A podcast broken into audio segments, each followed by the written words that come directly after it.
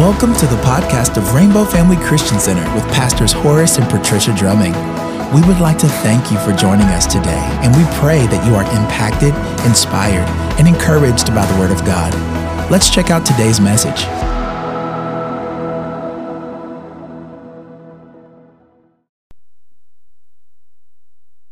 Praise God. You heard Pat say, and I think you know my personality. It's not often that we will open the pulpit and say, come, but there are people, when you know that they are really God-sent, and work has been God-sent to us, and I shared this about a month ago. We were driving back from North Carolina, and the Spirit of the Lord says, you should have her come so that the people might know. I've worked right alongside of her. She's worked right alongside of me. And the rain and the cold and the snow, and even yesterday, really rainy and drizzly, she's here bagging potatoes so that somebody might have a meal. You know, it breaks my heart. It breaks Miss Pat's heart. I know that we know that there are children who go to bed hungry, and when we can do something and we can find people who have a heart. The Bible says, how shall you know that people are God's disciple? He says they have love for people. And so we certainly are appreciative of you coming this morning. And I'm going to introduce Whitney again. And Whitney's been in my ear for the last month about our children. And we have a summer program here with the children. And she's been coming. She's actually been leaving work and coming and helping our children, because the Bible says a little child shall be one that leads people. And I believe our children are positioned in the last days that we're living in to help us to see why we need God. You remember there was a time in the Bible where they wanted to push the kids back. I think they thought they were making too much noise, or perhaps they didn't have enough information to share with us as adults. But Jesus himself says, suffer these little children to come. In other words, don't push them to the back. And I'm going to introduce Whitney, and you guys receive her as she tells you or shares with you some of the things that we want to do, and we need your help and participation. Yeah. Hi, church. Can I get all my kids to stand up really quick? All my kids, summer camp kids, RFCC kids, all the kids. Hey, guys. Yeah, you standing with me? All these kids that you see, if you look around, most of these kids are going to be joining us on 5th Sunday for our Kid Takeover. They're going to be doing songs of worship, praise and worship, and they're also going to be doing a dance. So I want to extend that to all of our RFCC kids. We sent out an email with the songs that we're going to be doing, and also the song for the dance, and our practices for the kids in our summer camp program are Tuesdays and Thursdays, but our RFCC kids practice will be 5:30 on Thursdays. So if you would like your child or child to be a part of either the singing part or the dancing part or both, I would encourage you to text me, call me, email me. An email did go out, I believe, to all the families of the church. So if you would like to be a part of it, just show up or come on Thursday at 5:30. I would love to, Sarah and I would love to teach our kids some songs and a dance that we can do on 5th Sunday. Amen? Amen. I'm so excited. All the kids that you see around are going to be a part of it, and they are really excited as well. So bring your children to me. I promise they will have a great time. Amen? Amen. And then we'll worship and we'll watch and just love on them and praise with them on that 5th Sunday. Amen. All right. Amen. Thank you so much, Whitney. All right. Can I encourage you just to go with me before the presence of the Lord in prayer? And then we're going to just open up in the Word. Father, we do thank you. The Bible says that the Word of God is the lamp unto our feet. It's the light unto our path. It even declares that the Word of God is medicine to all of our flesh. Now, Father, the interest of your Word is what gives us light. So thank you for helping us to be translated out of darkness over into the marvelous light. And enlighten each one of us this morning in our inner man, that we might be as the sons of Issachar were, They understood the times, and they knew what they ought to do. Father, may in this dispensation that we're living in, that we understand the times, and we know what we ought to be doing. And that we're not just hearers of your word, we're also doers of your word. We're not just saying that we're faith people, because your word says faith without works, then that's dead. That's just idle talk. So, Father, may we be more than people who can just say it. Maybe be the people who truly live it, and live it according to your will and not our will. Your kingdom come, your will be done here on the earth, just like it is in heaven. And God, thank you for helping us to not be confused by what will be taught or preached, but helping us, Father God, to get wisdom. And your word says when we get wisdom, we're supposed to get understanding. And whether it's understanding, it's simple in my definition. We learn how to stand under the word of God. The word, your word, is what we're looking to, because we know, God, you're the author and the finisher of our faith. In Jesus' name, amen. This past Wednesday, we opened back up for Wednesday service. We had been living in the virtual Zoom environment. We've been using things like Uber Conference and a number of other ways to continue to share the word and to preach and to teach and to bring what the Bible calls good news. Amen? Somebody say good news. The word of God is always good news. It is always good news. You know, Wednesday probably was one of my most challenging days, because I'm getting ready for to start teaching on a book that I find that people are somewhat hesitant to read. Some even have admitted that they are afraid to read it. It's the book of Revelation. Now, the book of Revelation, if you try to delve into it, it's got so many symbols in it that a lot of people do get quite shaken by some of the symbolic things that are shared in the scripture. And so the Lord really gave me an unction that we should teach on this book, because I believe that we are living in the last days. I believe that end time, or eschatology as we sometimes refer to it, is something that all God's people need to be aware of. There are promises in it, and we started in that first chapter. And we really jettisoned down to 2 verses in 45 minutes. It's just that much information packed into the book of Revelation.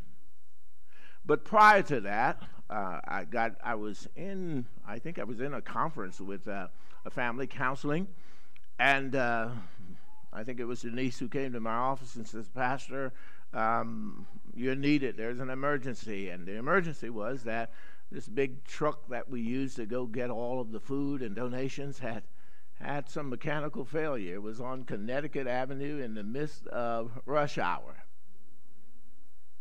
And they were saying, help. And you know, that help is get a tow truck so we can get that thing out of the way and pick us up.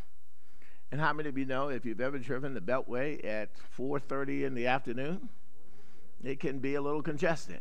Now, I just want to talk about the goodness of the Lord. I don't want this to be focused on me. I want you to know God is a good God. And without speeding, I was there in just, you might say, record time. Traffic was as light as I'd ever seen it in my life. And I know it was the goodness of the Lord. You know, they were singing a moment about the goodness of the Lord running after you. And God was saying to me as I was going, because certainly when they said that, it's like, you know what time it is? And God said, don't worry. You'll be back. I'll have you back in time.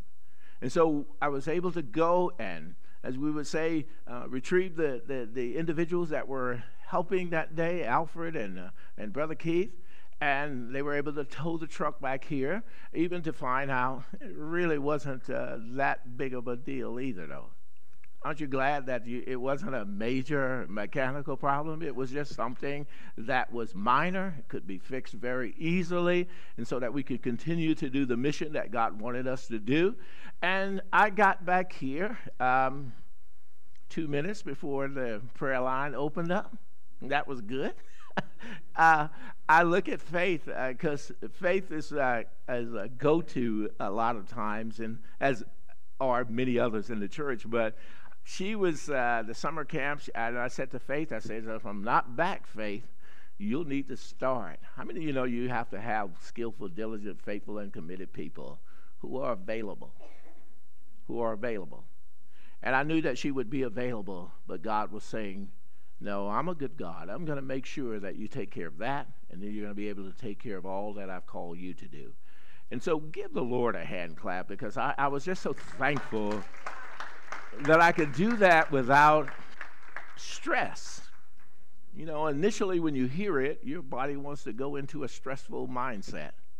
And how many of you know that God always wants you to be at peace? And he wants you to have a peace that passes all understanding. We remember the parable in the Bible, or the story that's shared in the Bible, about being on a boat. And I believe the last time we were in Israel, we went and we saw what looked like, it was so old and it's being preserved, but that wasn't a very large boat. And to be out in the ocean, or to be out in turbulent water, you could go to panic real quick. Anybody ever been on a flight and you dropped? Does not your heart feel like it's lumping and you can hear it? But yet, even in times like that, Jesus is still saying to his people, peace. Have a peace. And he says, I'll give you that peace, and that peace will pass all understanding. It'll help gird and guard your heart. Is there anything good that comes out of stress? Absolutely not.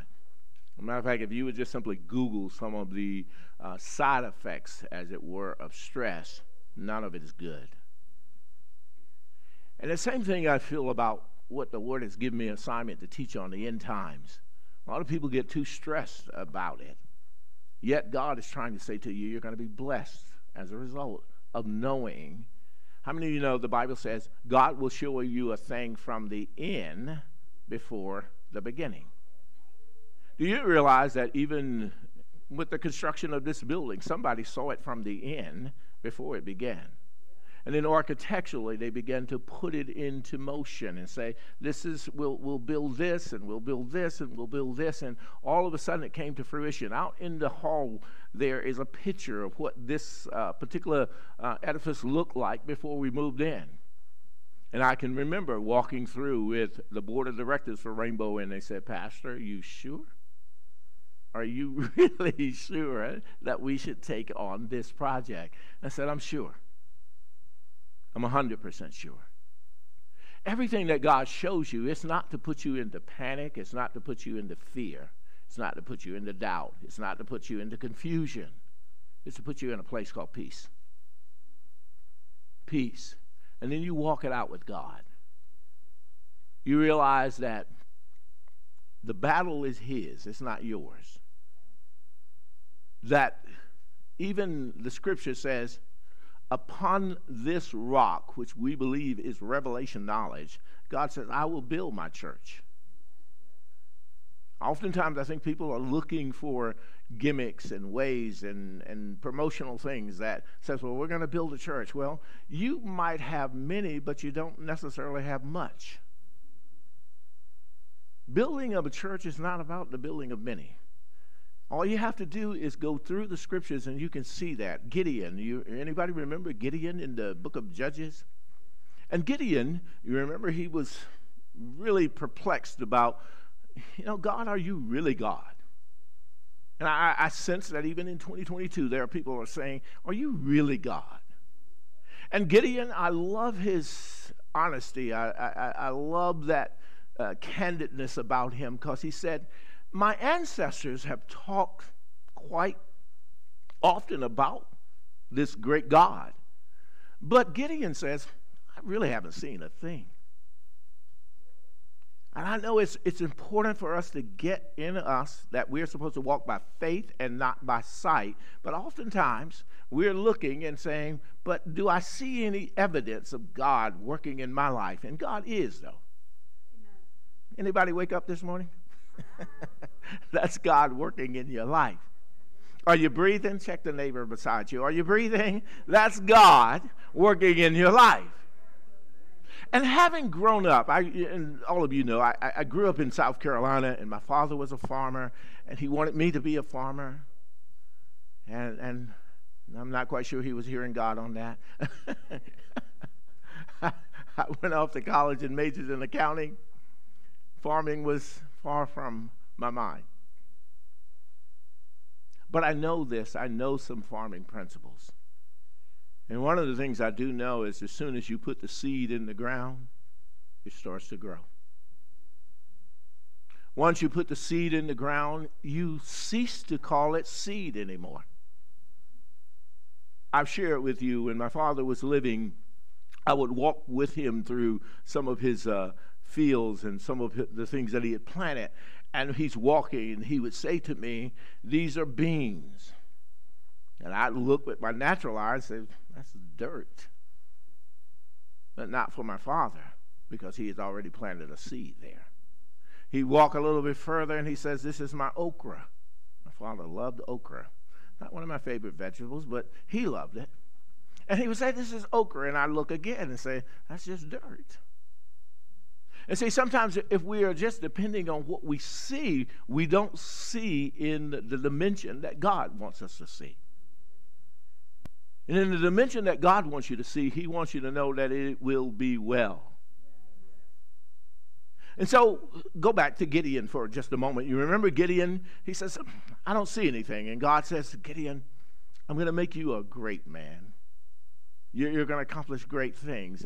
And initially, Gideon is at a place where he's basically saying, "I'm not in agreement with you, God, because of all of this in my past."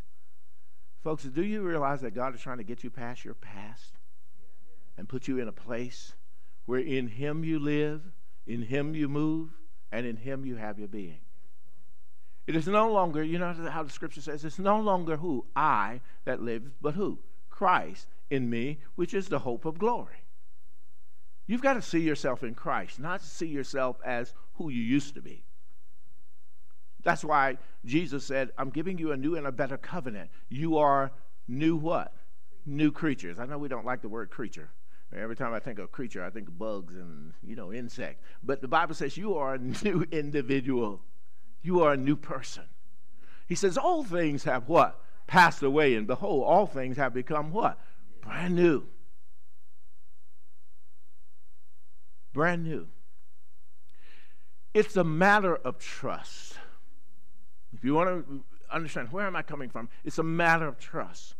Because what Gideon does, Gideon says, "I don't know if I can trust what you're saying to me about how things are going to turn out, how the end times are going to be." So he says, "Show me a sign." How many of you know you don't really need God to show you a sign? But God will, if that's what you think that you need in order to move forward with him. But he said pretty much what he told Thomas. Remember, Thomas said, I cannot follow you right now. I cannot follow what you all are saying about this resurrected God. He said, I have to see him. He says, I have to be able to touch the nails that went in his hand. I have to be able to thrust my hand into the side that I know they pierced him in.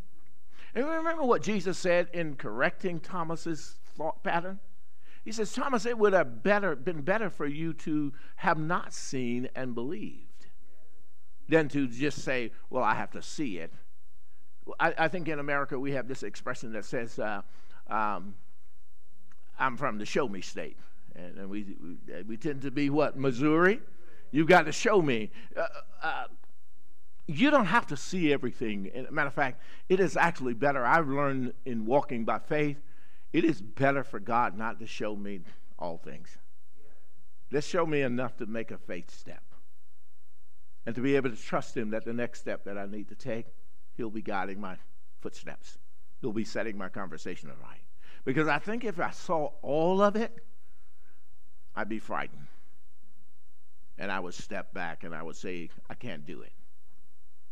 Anybody remember me telling you that I did not know, and I was 21 years old at that time. I'm not telling you how old I am now, but at 21, I jumped a 6-foot fence. I jumped a 6-foot fence, running. I just grabbed it and I was over the fence. But here's the key. The reason I jumped the 6-foot fence at 21 years old, a bulldog was chasing me. Sometimes you just need motivation. Sometimes you just need motivation. And God puts people across our path. I believe in the book of Revelation, he put John there on the Isle of Patmos specifically to help us see that it's going to turn out okay. I don't know about you. My Bible assures me that it's going to turn out okay. I've read the end of the book, and I like the way the end of the book takes my future. And that's why it's important for us in these weeks to come every Wednesday night. Get online with me. Come here to the church. I'll be here teaching this subject matter. Every week you'll have an outline of what's going to be taught. Brother Kyle has agreed that he's going to post that. I'll get it to him every Monday, and then every Wednesday at 7:30 p.m. you'll be able to pull down the outline. Because I'm going to go pretty fast at some times, and I don't want anybody to be lost in this. I want to go back to Gideon. Here's Gideon saying, God, you got to show me something. What did he ask God to show him? He says, here's a fleece. Here's this blanket of sort made of wool. And he says, when I get up in the morning, if it should be full of dew, and I should be able to just wring it with my hands and water comes out. And anybody that's ever traveled in any portions of Israel, it's pretty dry. Matter of fact, oftentimes when people are traveling, I said, you know, you want to have comfortable shoes because it's dusty, it's dry. And so he's asking for something that appears to be impossible to be done.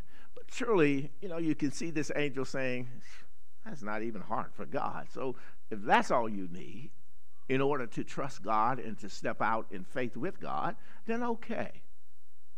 And of course, Gideon sees that sign. How many of you realize that sometimes when you see something, you just still want to see something else? I'm still not convinced. And he said, here's what I want. He says, this time I want the opposite of that. Well, of course, that happens. And then what goes on? What takes place after that with Gideon is the fact that multitudes of people, I'm not quite sure how charismatic he was, because he seems to have been afraid, because if you go to the very beginning of that particular story, Gideon is in the wine press threshing wheat. Now anybody knows, if you know what a wine press is, what you would likely have in a wine press is what? Grapes. So that you could make juice. You wouldn't be in there threshing wheat. In other words, bundles of wheat, trying to get the grain out of them. And why was he doing that? Folks, it was fear. The Bible clearly shows that they had an enemy. They were the Philistines. And the Philistines, each time they would grow a crop, they would come and steal the crop from them or take the crop from them. And so in order to feed his family, he is secretly doing something and afraid. And most oftentimes when I find people not stepping out in the things that God has told us to step out in, it's because we are fear. Now, I want to take you to the New Testament. The New Testament tells you this. God has not given us a spirit of what? Fear. But what? Power, love, and a sound mind. That's what you have. Say, I have power. I have power. Say it again, I have power. I have power. So that's what God said he would endue us with. Remember when he sent the disciples up to the upper room? He says, I want to endue you with what? Power. Now, why did he give them power? Why would he give you power? Why would he give us power? He says that power is so that you can be a witness. Why do you need to be a witness? Why do you need to be a witness? This earth is passing away, folks. Jesus himself spoke to us oftentimes. I wrote down 12 scriptures that speak to end times. I don't know if I can conclude everything that I want to share today about end times, but you'll find me preaching on end times. You'll find me teaching on end times, because I believe that it's important that we know this. The first verse, and you can just write them down. I don't know if they'll be able to put them up as fast on the screen, but they probably will. In Hebrews chapter 1 and verse 2. But in these last days, he has spoken to us by his Son, whom he appointed, heir of all things, and through whom also he made the universe. Now, again, it speaks about last days. 1 Peter chapter 1 and verse 20 is another scripture that I wrote down. It says, he was chosen before the creation of the world, but was revealed in these last times for your sake. It goes back to helping us to understand why when we hear in the book of Genesis, let us. Everybody say, let us. Now, us implies that there's somebody else there, huh? We often talk about, and we know that God created this earth, but he's letting us know that the Father, the Son, and the Holy Spirit were right there. And so in 1 Peter 1:20, it says, but he was chosen before the creation of the world. Before you and I were ever here, God had already known that. How many of you know that sometimes you know when a person is going to fail? You just know when they're going to fail. I believe that God knew man would fail, but God has a plan. God knows when you are going to have difficulty, but he's got a plan. Jeremiah, you remember Jeremiah. Jeremiah says, God knew you before you were formed in your mother's womb, and that God has what? A plan for you. And it is for what? Your good and not for evil. Can somebody say God is good? God is good. He really is. Everything that God has planned for you is good. Now, I said, well, Pastor, what about like the 23rd song? Yea, though I walk through the valleys and the shadows of death. God didn't plan death for you. He didn't really plan that shadow, but he says, but I've got a plan to bring you through it. You do have an enemy. The Bible says this enemy is determined to kill, to steal, and to destroy. But you have a friend in God, and a friend in his Son Jesus. And he says, I've come that you might have what? Life. And that you might have it what? More abundantly. Everything that God's going to do for us is good. But he doesn't want you to be unaware that you have an enemy. And then he tells us about our enemy. He says, don't give any place to him. But don't think that if I gather so many people, if I gather this and I gather that, then that's where my safety is going to be. Your safety is in God. I go back to Gideon because I'm trying to finish that. Gideon, with his charisma, is able to gather thousands upon thousands of people to go help him win a battle. And you know the first thing that God told Gideon? He says, all these people that are with you are not really with you. Have you ever had friends that said they were friends and they really turned out not to be a friend? When I was in college, I won't call his name because he's probably watching, but he knows what I'm talking about. He would talk so much noise. Do you realize I went to school out of state?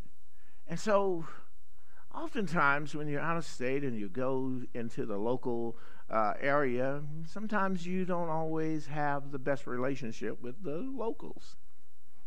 And this guy would go and he would just talk, you know, anybody know what trash talk is? He was the smallest of all of us, but he had the biggest mouth. He was born and raised in Philadelphia, and he just brought what he thought was Philly swag. And in certain incidents, you know, you realize, we need to get out of here. Do you know who would be the first one out of there? The one who talked so much trash. And we looked around and said, where is he? Instigated.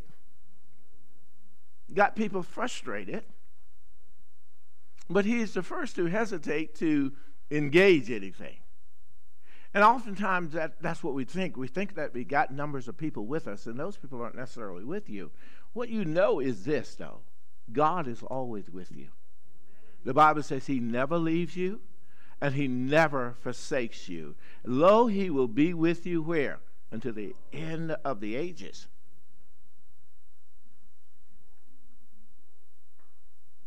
When I was a child, I heard my mother lead a song, and the song was, "What a friend we have in Jesus."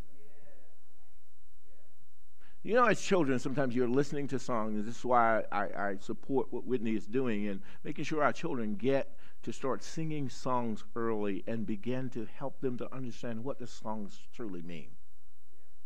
But we do have a friend in Jesus. We have someone that we can cast all of our cares on. But God loved Gideon, and he said to Gideon, all of these people aren't with you, Gideon. Anybody that's afraid, tell them they can go home.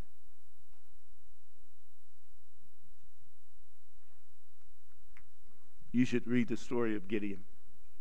You will be surprised at how many people went home. There were more people who went home than people who stayed with him. Now, I served over 20 years in the military. You want people, if you're going to have to go to the battlefield, that are going to battle with you. Not just talk a good talk, but who truly have your back. And so he's got a much smaller number of people that are now going to the battle with him, and he's still trusting God. He's going to the battlefield. But then God says to him, now, the remaining people that you have, not all of them are with you. How many of you know that God will separate the wheat from the tares? God will separate what's good and what's evil. God will separate what's weak and what's strong. God will separate and show you what's faith and what's not. And so he tells him, you have individuals that are not going to be alert. How many of you know that in the end times you're going to have to watch and be alert? If you look at Revelation 1:1, and you don't have to turn there, just keep it in the laurels of your mind. In Revelation 1:1, it tells us, I believe it's actually in verse 2, it said to anybody that reads the book of Revelation, he says you should read it. You should read it. There's a blessing in reading it. He says you should hear what it's saying. And then the third thing it says, you should take heed to what it's telling you to do. And so he says to Gideon, Gideon, everybody that's with you, this second wave of things that I'm about to separate from you, it's people who aren't really alert. People who aren't going to take heed. People who will probably get you killed in battle.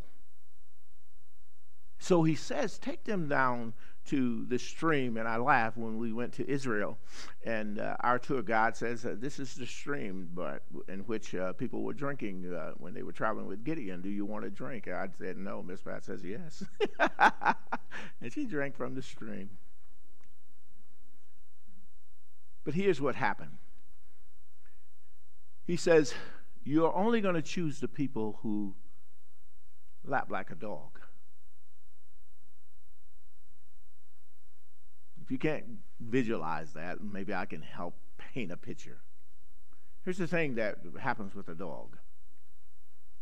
The dog comes there to lap water, and any animal that you watch going to the water, one of the things that they are consciously aware of is that there's an enemy around.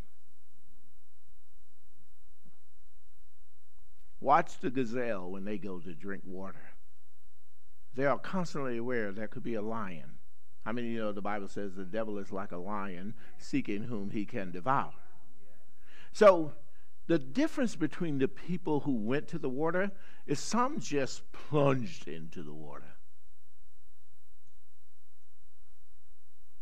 You can quickly be taken out because you're not even aware of your surroundings. The one who lapped like a dog was always just getting enough, but still aware, I have an enemy that could attack at any time. And those are the people that can actually defend themselves and help keep you safe. In these times, spiritually speaking, God is saying we need people who are keen. How many of you know the Bible says you ought to always what? Now, this deserves repeating, and I've said it before. However, when it comes to the body of Christ, our church included, that's the most under-attended time in the church. When you say, let's pray, people say, no, I got to go play. Let's pray? Nope. I got other things I got to do, Pastor. And the Bible still says to us, we ought to pray without what? Ceasing. Those gentlemen knew that they were in war. How many of you know this is a warfare, spiritually speaking? And the Bible says the weapons of our warfare are not carnal. They are mighty through God to pull down what? Strongholds. You are not wrestling against, he said, what? Flesh and blood, but against principalities and powers and rulers of darkness that are in high places. Some of you think that your wrestle is against a Democrat or a Republican. It's not. Some of you think it's your wrestle is my husband is just messing up. I'm going to jack him up, Pastor. No, it's not. Some of you think that your wrestle is against your children. Oh, they just lost their mind. No, that's not. You're not wrestling against flesh and blood. The enemy is trying to get you off of faith. He's trying to get you at a place where you don't trust God. That's the bottom line. Look at your neighbor and say, trust God. This is, look at that scripture. You know I point you to that scripture often, probably 2 or 3 times a month. What does that scripture say on that what's written there? It says, if my people who are called by my name will do what? Humble themselves. And then who do what? Pray, seek my face, turn from their wicked ways. Then will I hear from heaven, and I will do what? Anybody believe that? If you truly believe that, stand to your feet. See, I'm trying to get a few people that will truly stand. The Bible says, having done all to stand, these last days that we're living in, you're going to have to take a stance.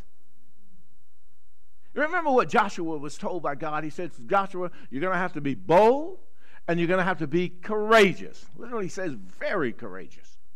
In this year of 2022, you're going to have to be bold and you're going to have to be courageous. What are you going to have this boldness for? So that you can fulfill the great commission of God? It's the end times are coming. Look, I've gone through several funerals in the last few days. Some of whom, those who you knew, all of us knew Sister Valerie. None of us was saying, well, you know, this year is the year that Sister Valerie will go. How many of you know, you don't know the day, you don't know the hour? Tell your neighbor, get ready. Why am I telling you to get ready? Because you need to get ready for what God has already for you. It is no time to be playing games. It is no time to kind of say, well, I'll get it together later. No, it's now. And it starts here. It starts with prayer. If my people, how many of you would declare you are God's people? Then if you're God's people, you don't just read this. You hear it. And you take heed to what that scripture is saying. Go ahead and be seated for just a second. I wanted you to get over into Mark 13. Ultimately, Gideon gets the people that are going to help win the battle. Some references of that speaks about a remnant of people. And I believe in our day that we're living in, you're just going to see a remnant of people that will come to the Lord and that truly will do what God is calling. There are a lot of people who are going to do a lot of things, and they'll say, it's in the name of Jesus that I'm doing. And yet God's going to say, but that really wasn't truly what I asked you to do. That's really all you wanted to do. That was all that you determined that you would do. But see, it's better to do the will of God. Do you know that Jesus looked at what God was telling him, the Father was telling him to do, and he says, woo, this is a bitter cup. This is a bitter cup. But you know the next word that came out of Jesus' mouth was what? Nevertheless. Somebody shout that, nevertheless. That's a transition that says, I'm not focusing on doing my will. I'm not focused on doing what I want. I am determined to do and to know the voice of God and do what God wants. The Bible says in the last days, people are going to be more concerned about what people think, and they're going to be people pleasers. But you got to determine you want to know what God thinks, and you're going to be a what? God pleaser. Let me give you a few more of those scriptures. I told you I wrote down 12. I think I gave you 3. Number 4 would be this, from Mark 13:32, the book that I literally want to get into this morning. But about the day or the hour, no one knows. Folks, I don't know when Jesus is coming back, but I know it's soon. I don't know the day. I don't know the hour, but I know it's soon. Jesus is coming. Not even the angels in heaven nor the Son, but only the Father knows. That's according to Mark 13:32. Jesus is coming back. How many of you believe Jesus is coming back again? He has come. We call that the first coming, but he's coming, the Bible says, again. That's what we call the second coming of Christ. And one of the things that I feel that I have a mandate from God is to get you ready for his imminent return. Because if you are not ready when Jesus returns, guess what? You get left behind. Anybody ever missed a bus? You ever missed your plane? Ever missed a train? Ever missed your ride? That's what we're talking about, but it's more catastrophic if you miss it. If you miss it, because there is something that the Bible calls a rapture, or we use the word rapture, but the Bible says they're going to be caught up, which literally is the same meaning. They're going to be raptured. People are going to be taken out of this earth. And folks, one of the things that the Lord has been pressing on my heart, I'm already taking some now. Because I've stood here to preach funerals, and I said, Lord, if you had to let me get an input, I wouldn't have taken this one. I would have had 100 more like this one. Lord, you could have taken, and I won't point at anybody because you get upset with me, but you could have taken that one. I'm trying to keep my hand in my pocket so I don't point at anybody. Y'all get all upset. All twisted. You could have taken that one. Why did you take that one? Because God says, I'm already taking some of them already out. But there is a day when I'm going to come and I'm going to take the masses out. What I mean by the masses of Christians. And folks, it's not going to be as many as you think. The Bible says the very elect are barely going to make it. The very elect are... Anybody barely made it to a store before it closed? It's like, whew. And even the person might have said to you, we were just about to close. Well, the door is closing. Time is winding up. As a pastor, I don't have time to really put up with people who want to be scoffers, who want to be critical, who want to be judgmental, who want to try to tell me how I should act or react, what I should preach or not preach, what I should teach or not teach. And then eventually, you know what? Most of those kinds of people will leave you because they've already left God, so there's no need to try to hold them on to you because they see their ways bigger than God's way. Lucifer was like that. You know that, don't you? Lucifer said, I think I'll make my throne above his throne. There are people who come to church and they go, you know, I think I know more than pastor knows. And you might know that academically, but I do know what God is speaking to me. I do know what God is saying you need to put a halt to, you need to put a stop to, you need to start, you need to continue in. And that's who I'm purposing to please. Do you realize that Jesus said, I went to my own? These are people Jesus said, I've helped, I've helped, I've helped, I've helped. And he says, but I couldn't do anything with them. I could only perform a few miracles. I could only heal a few people because they had so much what? Unbelief in them. Folks, this is about believing in God. This is about believing in the Son of God. This is about believing in Jesus, the resurrected one, the one who died, the one who was raised from the dead, the one who is coming back again. And the Bible says he doesn't even know when he's coming back. That's all in the Father's hand. But you must be aware that he's coming back. And I believe it's soon. In the book of Joel, which is an Old Testament verse, Joel chapter 2, verse 28 says this, "And afterward, I will pour out my spirit on all people. Your sons and your daughters will prophesy. Your old men will dream dreams," that's me, "and your young men will see visions." So if you're seeing vision, you're a young man. If you're dreaming dreams, you know you didn't reach the old stage. I dream dreams. I dream dreams. I see my path. I see my footsteps, that God is ordering my footsteps in. I realize that everybody is not going to take the journey with me. I believe, like Jesus, he understood that everybody wasn't going to go. Everyone wasn't going to read. Everyone wasn't going to hear. Everyone wasn't going to, not everyone was going to take heed. Some of you are slipping in the darkness, and you know you're slipping in the darkness, and you're slipping away from God. You're convinced that satisfying your flesh is better than obeying God. The Bible says the arm of the flesh will fail you. In the end times, people who continue to dabble in their flesh. You know what the enemy makes you do is you become a liar. Because everything that you do, God's going to reveal it. And all of a sudden, when he starts to reveal it, the devil's going to say, "Well, lie about it." Anybody remember a man named R. Kelly? You know what happened the first time that R. Kelly was exposed? He said, "Wasn't me." We're looking right at him. I said, "Yeah, that's R. Kelly." What did R. Kelly say? "Wasn't me." And a lot of people are going to say, "God, wasn't me." And God's going to say, "Yeah, it was."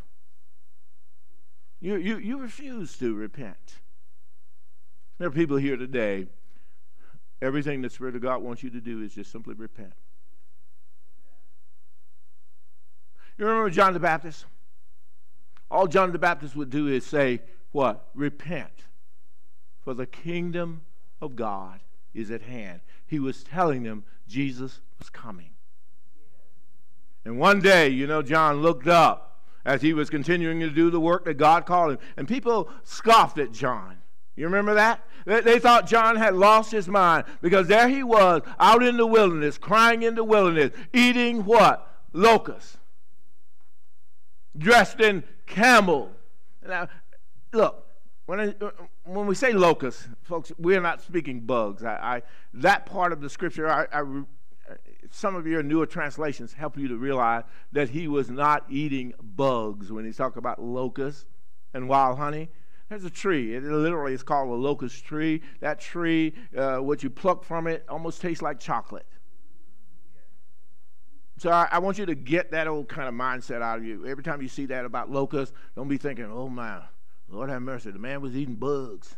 He wasn't eating no bugs. Just get that out. That's just not true. Now, the key thing about this is that John is doing what God has called him to do, telling people to repent. If you want to know what is Pastor doing in this book of Revelation, what is he doing this morning, I am really saying the same thing John is saying to people: repent, for the kingdom of God is at hand. Kyle preached on the kingdom, and he says, you know, if you're really going to inherit the kingdom, you have to surrender all. It's got to be more than just a song that you sing, "I surrender all, I surrender all." It's got to be a life that you live. Surrender to God. Anybody ever miss God? I raise my hand high because I've missed him. And when I say miss him, I don't mean that I got lonely. I mean, I did something that God told me not to do. But how many of you know God is faithful and just to what? Forgive. God is a God of reconciliation. God is a God who repairs what's been breached. God is a God who helps you when you've got into the broad path to get back over into straight and the narrow path. God is a God who doesn't stop loving you though you have been messing up. But God does say, I don't want you to keep messing up. How many of you know there was a woman caught in adultery in the Bible? The Bible says that they caught her in the very act. That always troubles me, because I grew up in a season and a time in my life where if a young girl got pregnant, she had to come and apologize to the church. They never brought the young man. They never brought the young man. But the young girl, they just put so much shame on her. Sometimes I would sit there and I knew some of these, and I'm just talking about my past, how I grew up and how people were so twisted religiously. No love, no compassion, no restoration, just condemnation. And how many of you know there is therefore now no condemnation to those who are where? In Christ. You need to be in Christ though. Everyone needs to be in Christ. And when Jesus comes back, you need to be in Christ. And when he comes back, you will be in glory with him. You will be in heaven with him. But when he comes back and you're not in Christ, you're left. You're left behind. You're left to go through a period of time called tribulation. Tribulation. 7 years of it. 3.5 years of it is going to look like everything is okay. That just lulls you in. That just gets you to the point where you have given up all trust and all confidence in God, and you're like, this person, which is the Antichrist, has got you thinking, they got it. See, do you realize that more people are listening to what people say in the world than they listen to what God is saying? You know, I was listening to a comedian and I laughed because it was true. He said, a lot of you are talking about Dr. Fauci is my doctor. He ain't never been your doctor. You know why are you out there talking about that? The Bible says God's word is the medicine to all of your flesh. So who is your doctor? Who is Jehovah Rapha? Who is the one who heals? God is. God is the joy and the strength of your life. God is. And that's what he wants his people to know. I am. Remember Moses said, who should I tell Pharaoh sent me? He said, tell him I am. How many of you like that? That expression, every time I see it, I put a blank line behind it. I am. I am whatever you need me to be.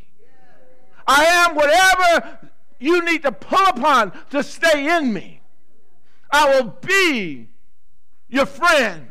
I will be your comfort. I will be even your voice piece. All you have to do is open your mouth and speak. And God says, I'll fill your mouth with the words that need to come out of it.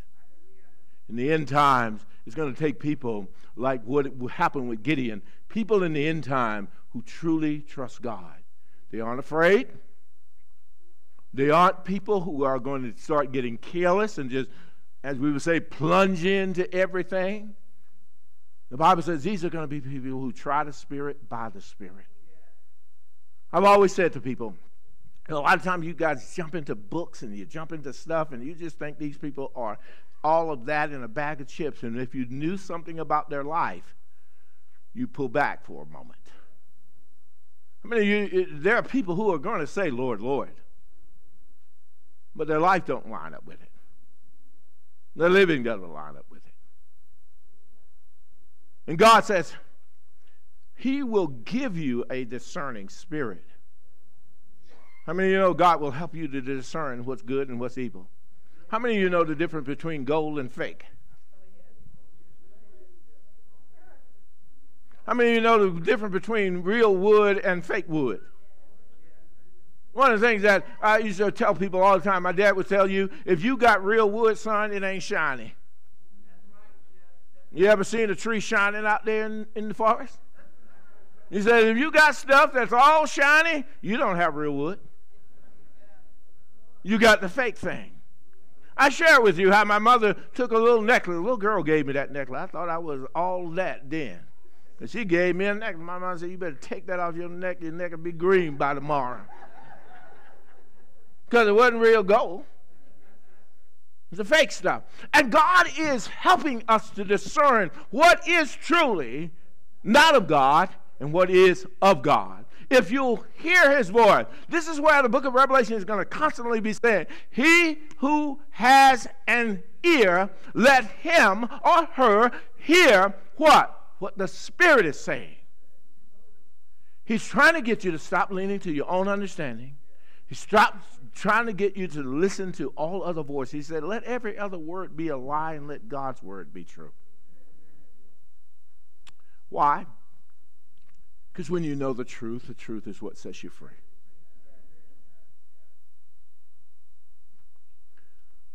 I'll pick this up next week. I want you to read ahead, though. Here's what your assignment is to leave, as you leave here. I just want you to know God is good. And what God is going to do in your life, it's going to turn out good for you. But you need to follow him. You need to follow him. Mark 13 is where you're going to find me pick up next week. I'll pick up in Mark 13. What I'm going to do is I'll probably drop back to Mark 11 to try to help you see a chronology of what happens with Jesus. What is supposed to happen on our first day, on our second day, on our third day. So we're going to start there, but Mark 13 will be where you will find me help you to, as it were, extrapolate what God is trying to say to us about the end times.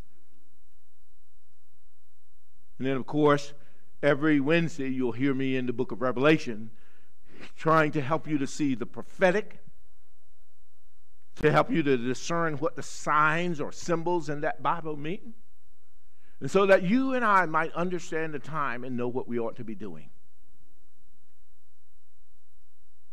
And he says, my people perish, though, for a lack of what?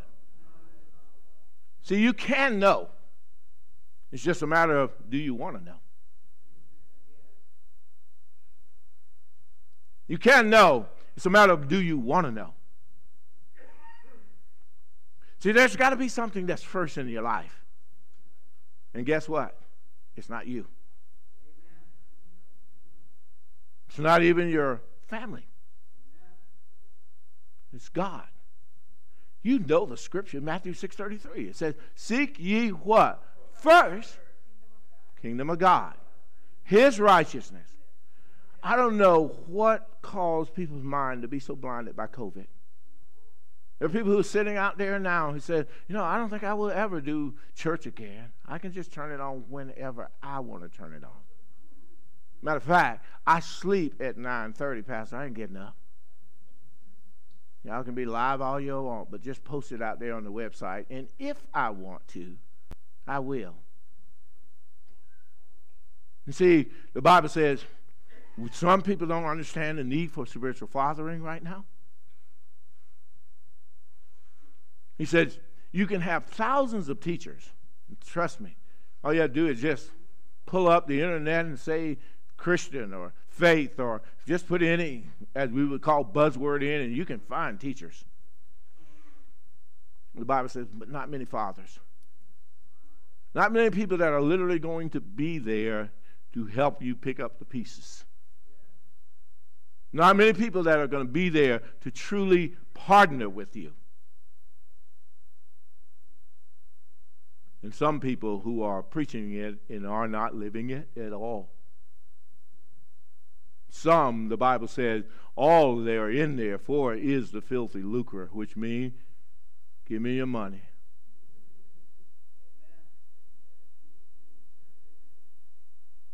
It's not about that, folks. It's about you being ready for what God already has ready for you. He said, I've gone and I've prepared a place for you.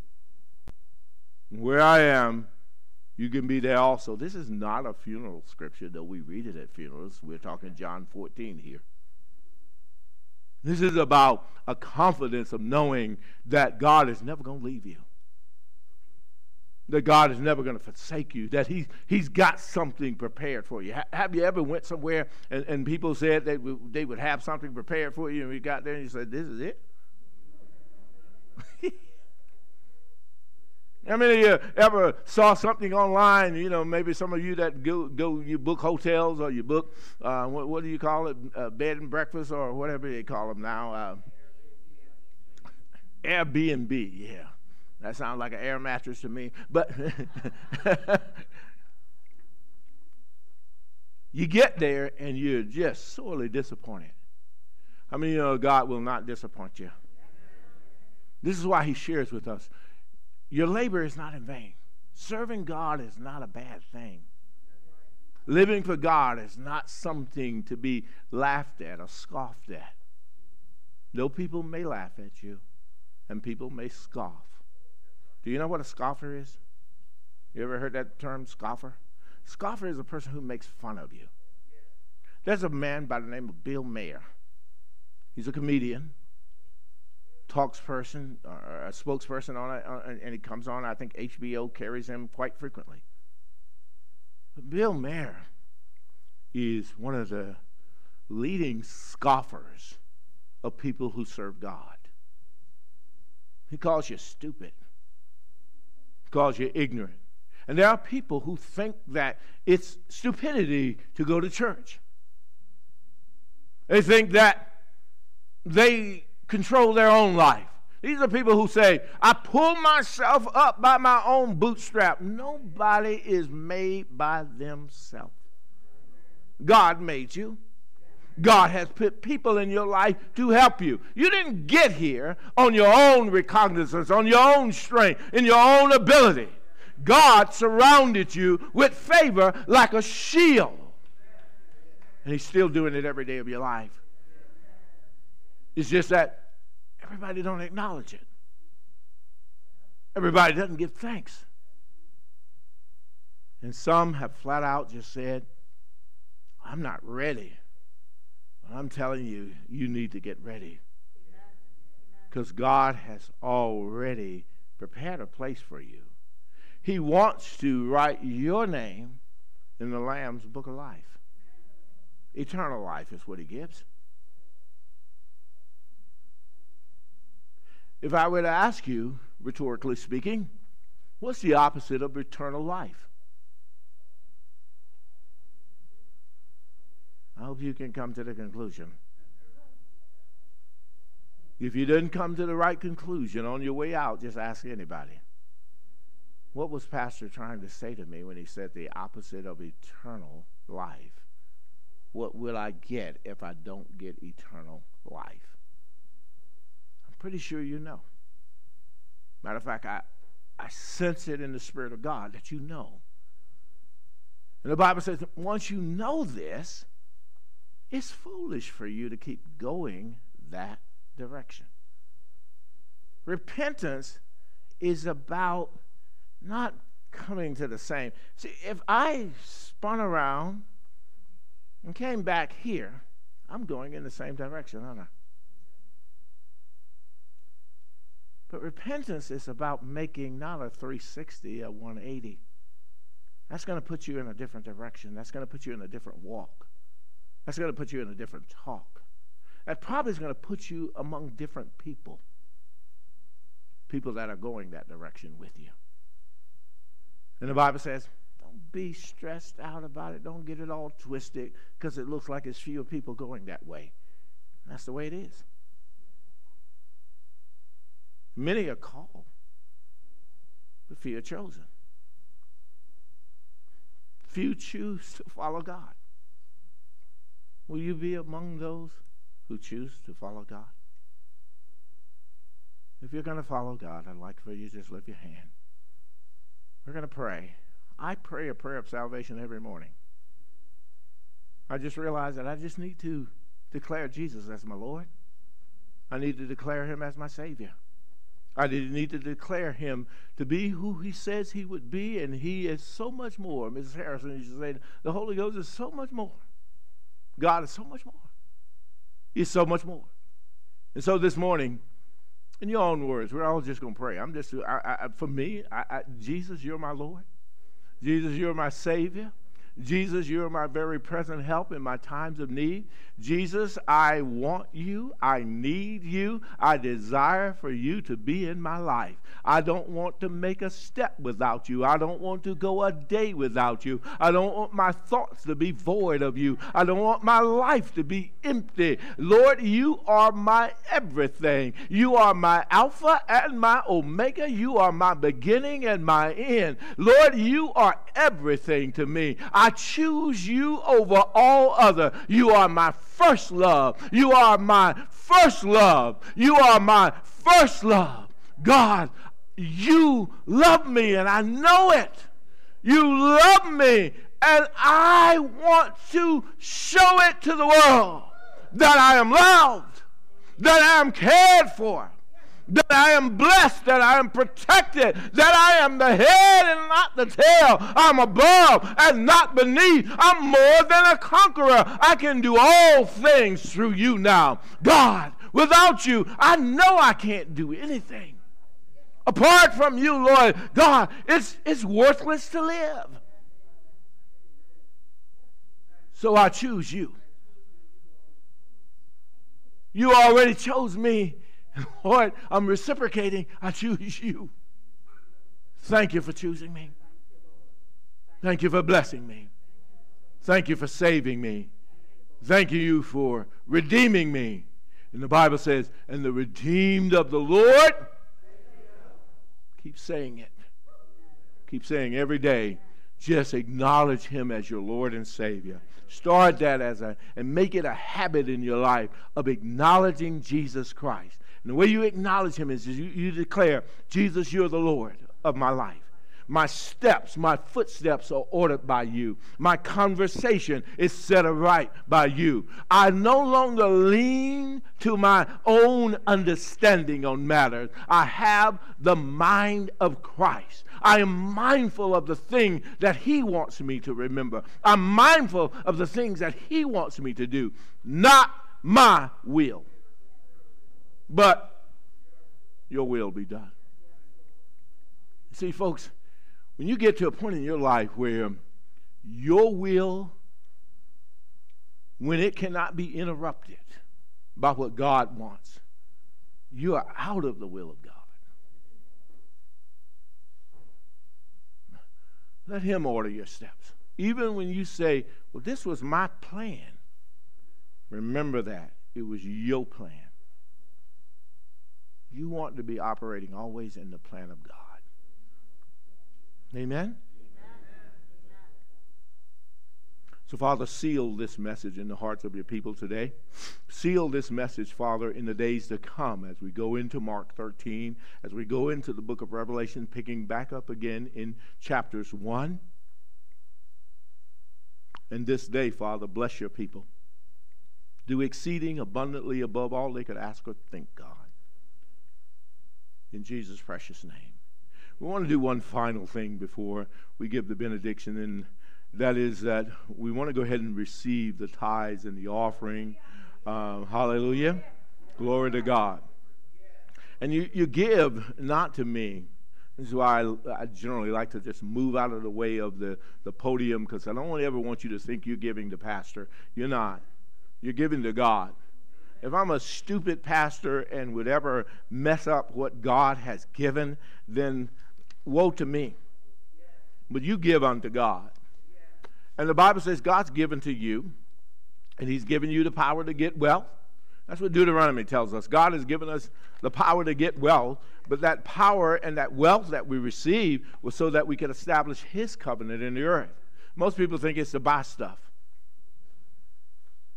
We even attach prosperity to buying stuff. But God wants you to prosper so that you can take the gospel of Jesus Christ as far and as fast as possible into the uttermost parts of the earth.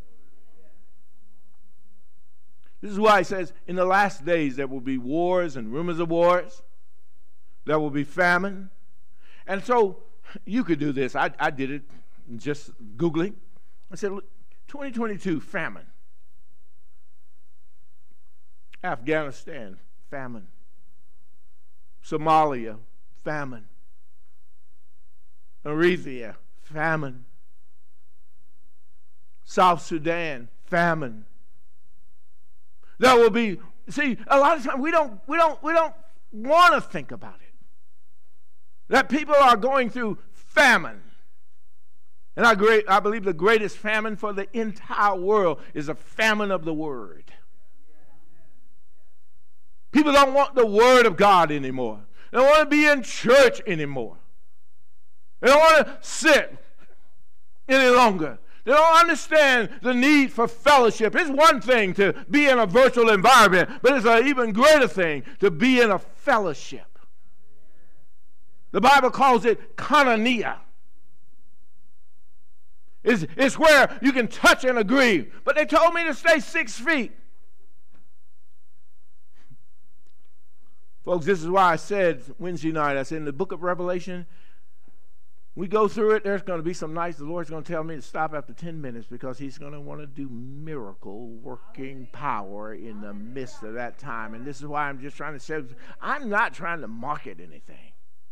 It would be easy for me to just say, you know what, I can go home on Wednesday too and sleep. But see, after a full day, God said, I'm going to give you and make your joy get full because you want me more than you want other stuff. I want Jesus. How many of you want Jesus? Hallelujah. Look, when you want the agenda of the kingdom, you want to see the gospel go. I said war. All of us know Ukraine, don't we? War in Ukraine. But you know there's still war in Syria? Do you know that there's war in Sri Lanka? Do you know that there is war still in Ethiopia? Folks, I went down and found 12 countries where war is going on right now. When I look back at 2021, there was even more. And the book of Revelation is telling us these are signs of the times, the end times.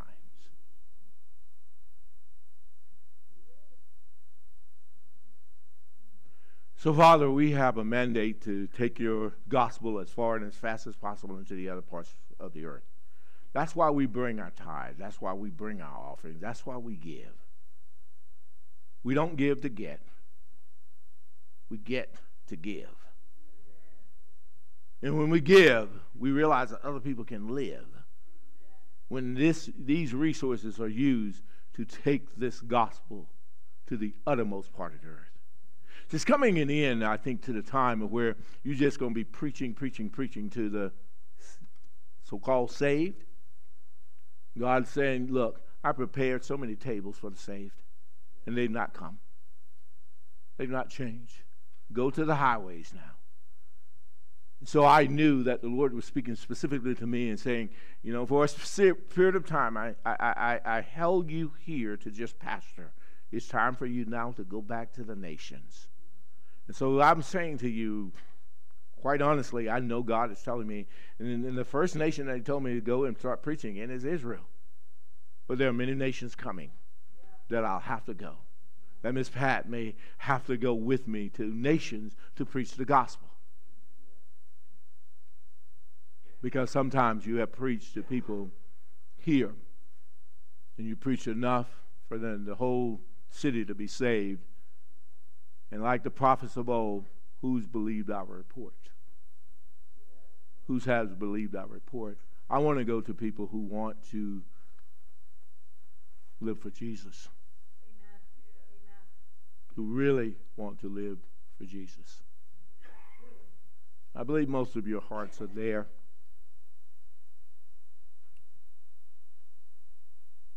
But may his kingdom come. May his will be done in all of our lives. When you're ready, I want you to come, knowing that when you give, it shall be given to you. Good measure, pressed down, shaken together, running over, shall men give to your bosom. So bring your tithes, bring your offerings, place them at the altar. See yourself handing them to Jesus. And let God arise, he says, and your enemies will be scattered. Let God bless you and do exceedingly, abundantly, above all you could ask or even think. Give, and the Bible says don't give out of compulsion, but give with the cheerfulness of your heart. He loves cheerful givers. Hallelujah.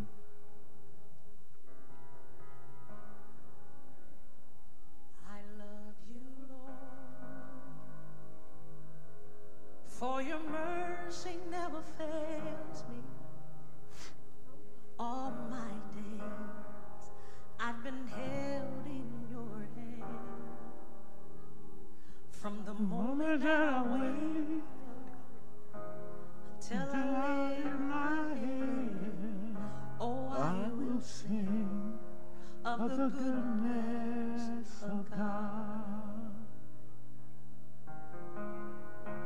'Cause all my life you have been faithful. All my life you have been so good. Every breath that I am able, oh, I will sing of the goodness of God. Lift it up to him as your benediction. Let it be your benediction, this song. You have led me through the fire. Hallelujah.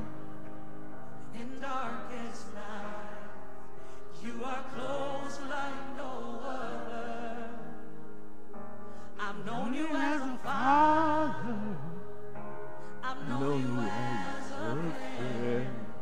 And I have lived in the goodness of God. Hey. Lift it up, church. You have been faithful. Oh, yes, you all my life. And all my life you have been so good.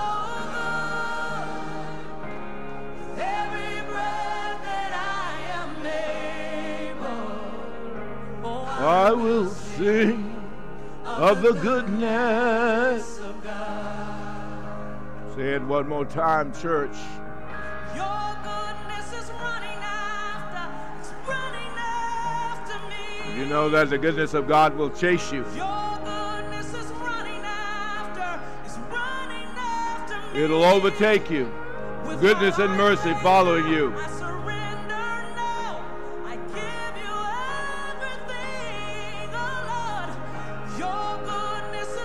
Lift your hands toward heaven now. Father, we thank you. We go out of this place knowing that the goodness of the Lord will come upon us and overtake us. And goodness and mercy will follow us all the days of our life.